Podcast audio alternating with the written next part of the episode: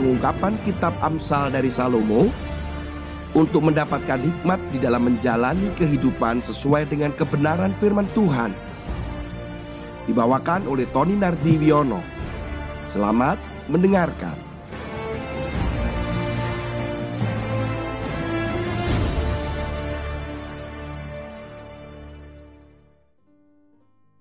Shalom Bapak Ibu sekalian. Bagaimana kabarnya? Pasti luar biasa. Tetap dalam sukacita dan damai sejahtera Tuhan. Kita masuk dalam pembacaan firman Tuhan kita pada hari ini dalam Amsal pasal yang kesepuluh ayat yang ketiga puluh. Orang benar tidak terombang-ambing untuk selama-lamanya, tetapi orang fasik tidak akan mendiami negeri. Saudara yang dikasihi di dalam Tuhan, terombang-ambing itu adalah kondisi di mana tidak menentu, bingung dari beberapa pilihan alternatif. Saya akan menggambarkan sebuah kondisi. Contohnya adalah ketika kita sedang dalam perjalanan, kemudian berdasarkan pengalaman kita pernah lewat jalan tersebut, kemudian kita membuka G P S melalui aplikasi di handphone kita. Kemudian kita mau belok kiri karena setahu kita betul-betul bahwa jalan menuju ke rumah tujuan saudara adalah belok kiri. Tapi tiba-tiba G P S itu mengatakan lurus terus. Nah, saudara, biasanya langsung berhenti, kemudian kita akan bingung.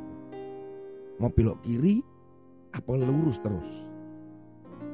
Itulah kondisi dalam kondisi yang namanya bimbang, terombang-ambing di antara pilihan. Ya, kalau pilihannya cuma dua. Kalau pilihannya lebih dari dua, pilihannya lebih dari tiga, semakin banyak alternatif pilihan, kita semakin bimbang, semakin bingung. Hidup kita selalu dihadapkan pada pilihan-pilihan. Semuanya, termasuk dari emosi kita, perasaan kita, itu adalah pilihan. Ketika kita harus mengambil keputusan untuk sekolah, untuk menikah, untuk berbisnis, memulai pelayanan, semuanya pilihan, saudara. Ada kebimbangan, ada kekhawatiran, ada kebingungan begitu. Nah, firman Tuhan kita hari ini dikatakan orang benar tidak terombang-ambing untuk selama-lamanya.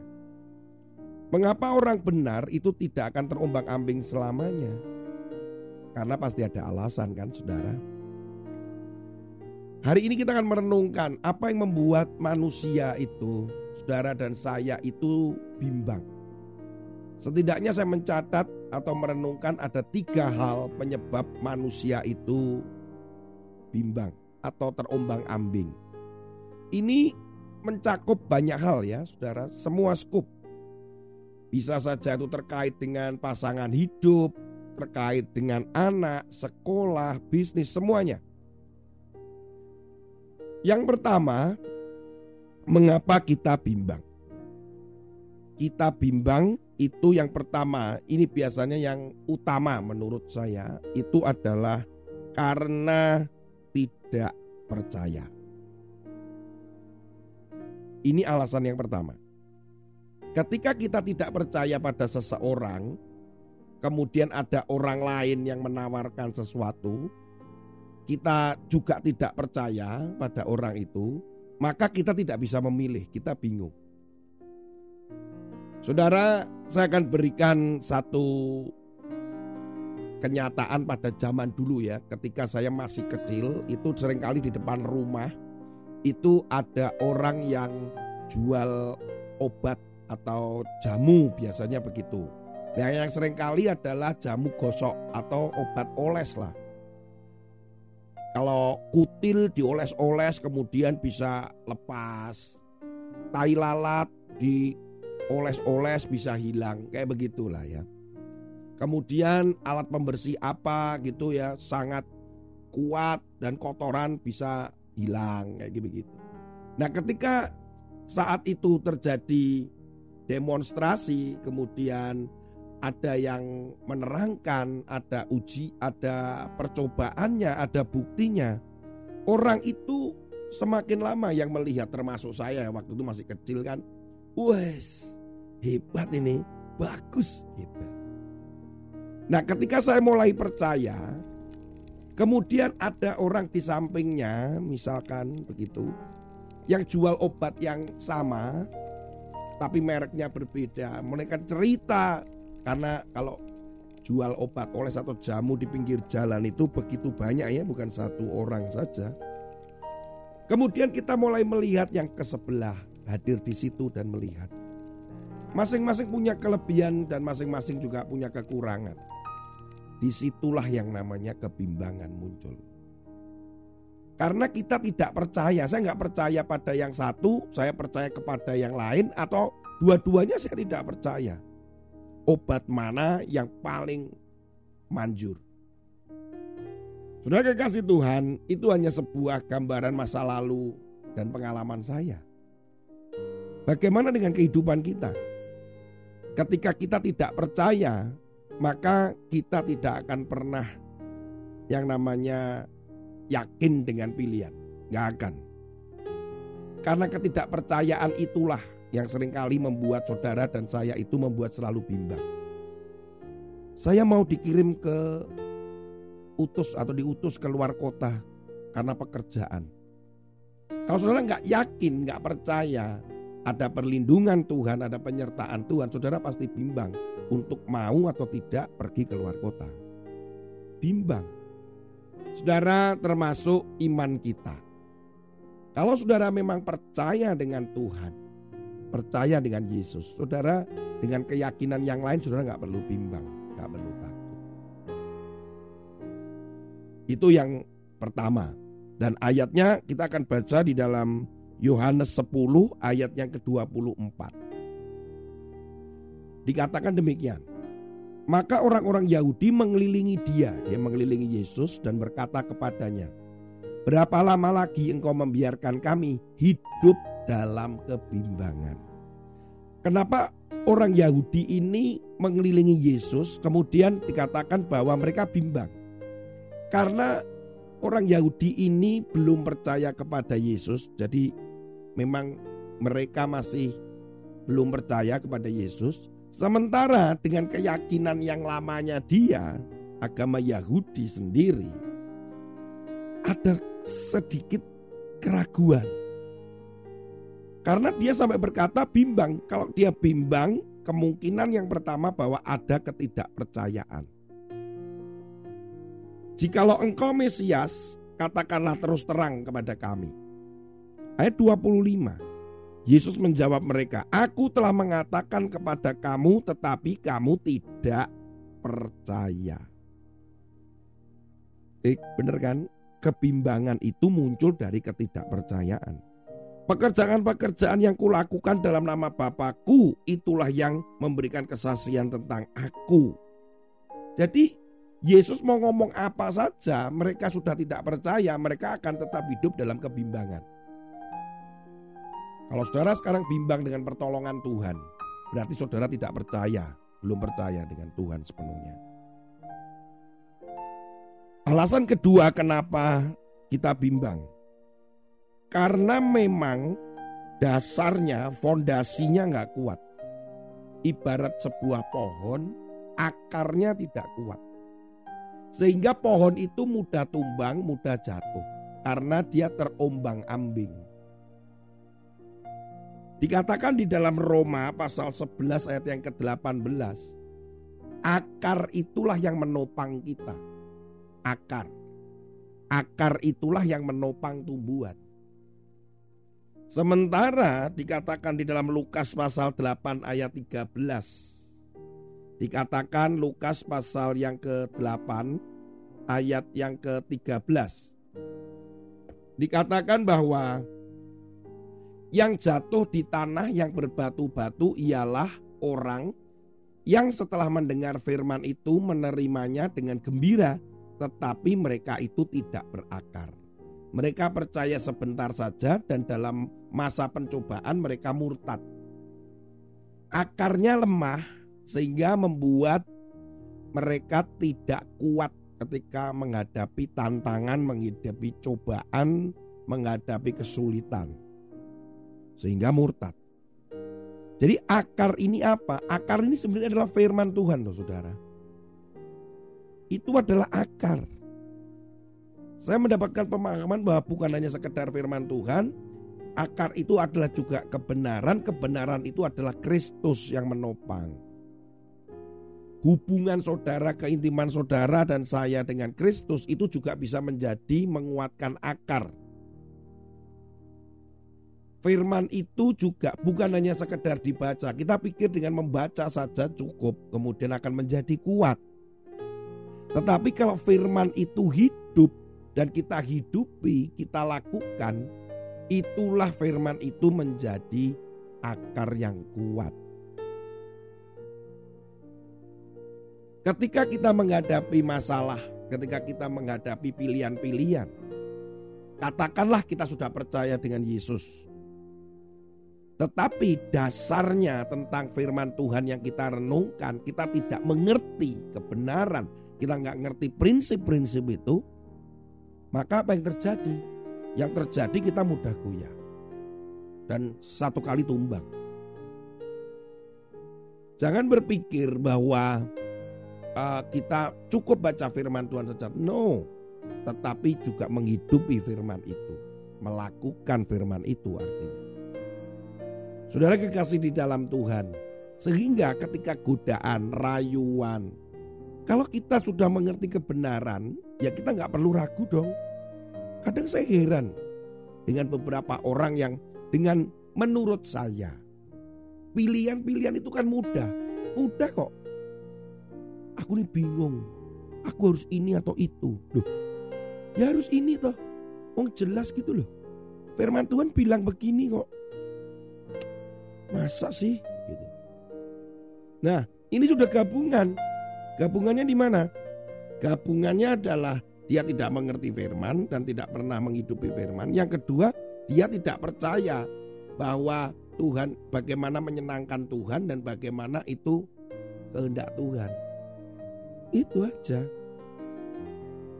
Ketika seseorang memilih sesuatu dan kemudian mau milih dan tanya kepada saya, contoh sederhana, mau cerai, datanglah, saya harus cerai.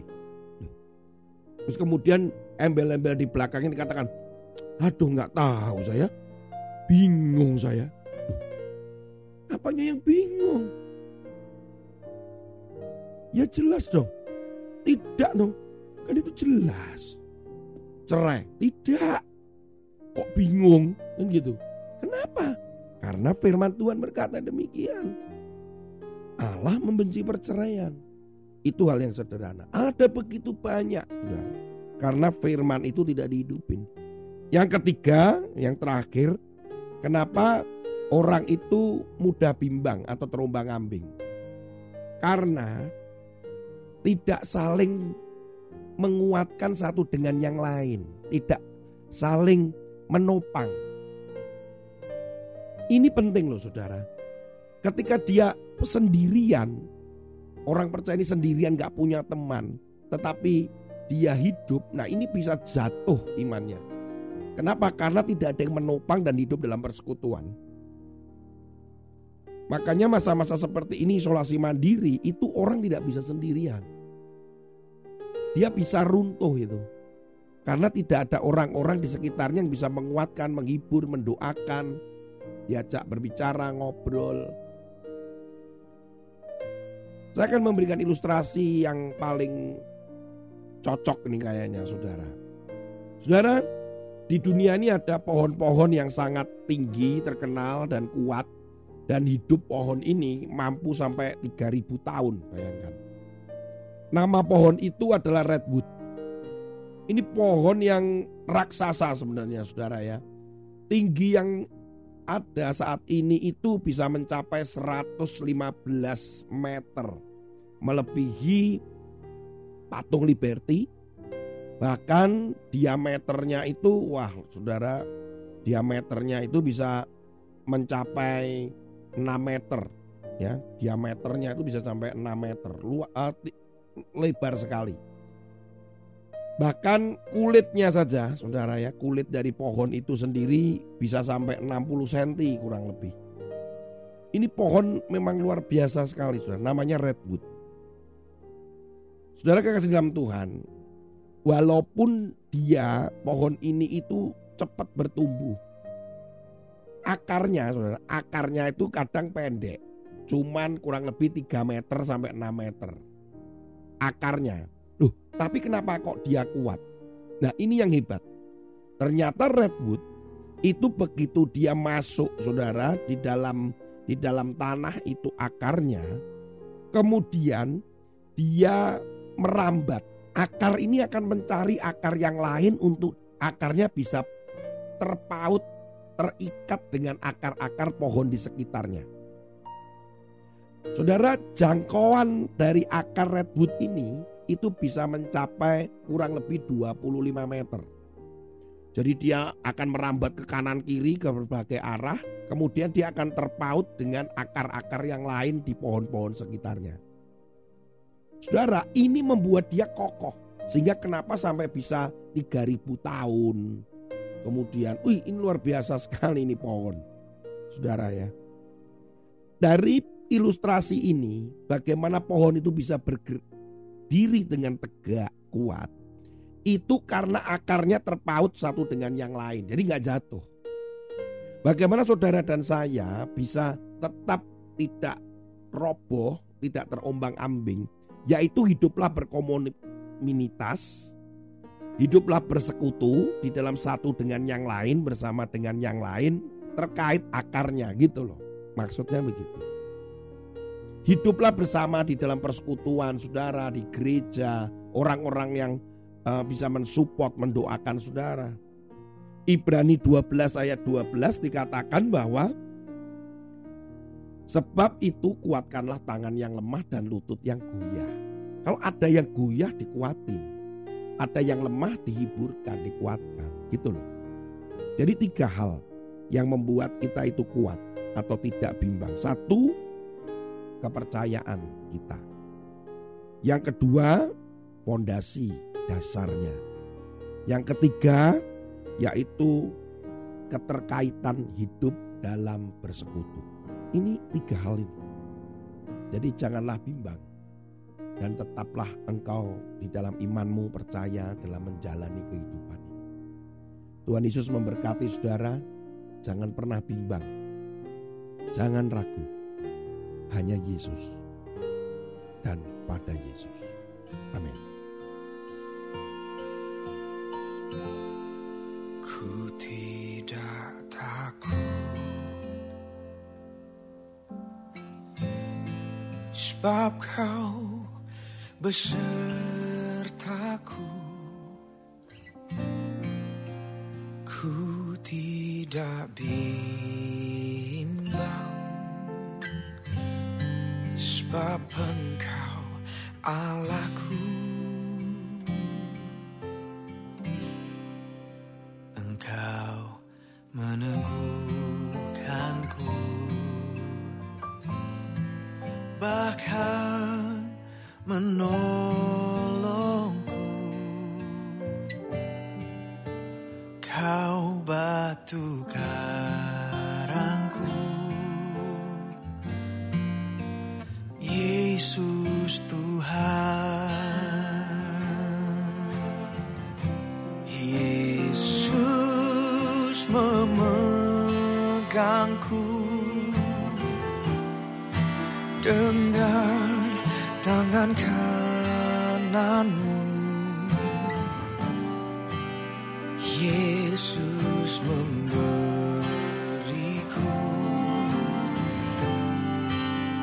kemenangan.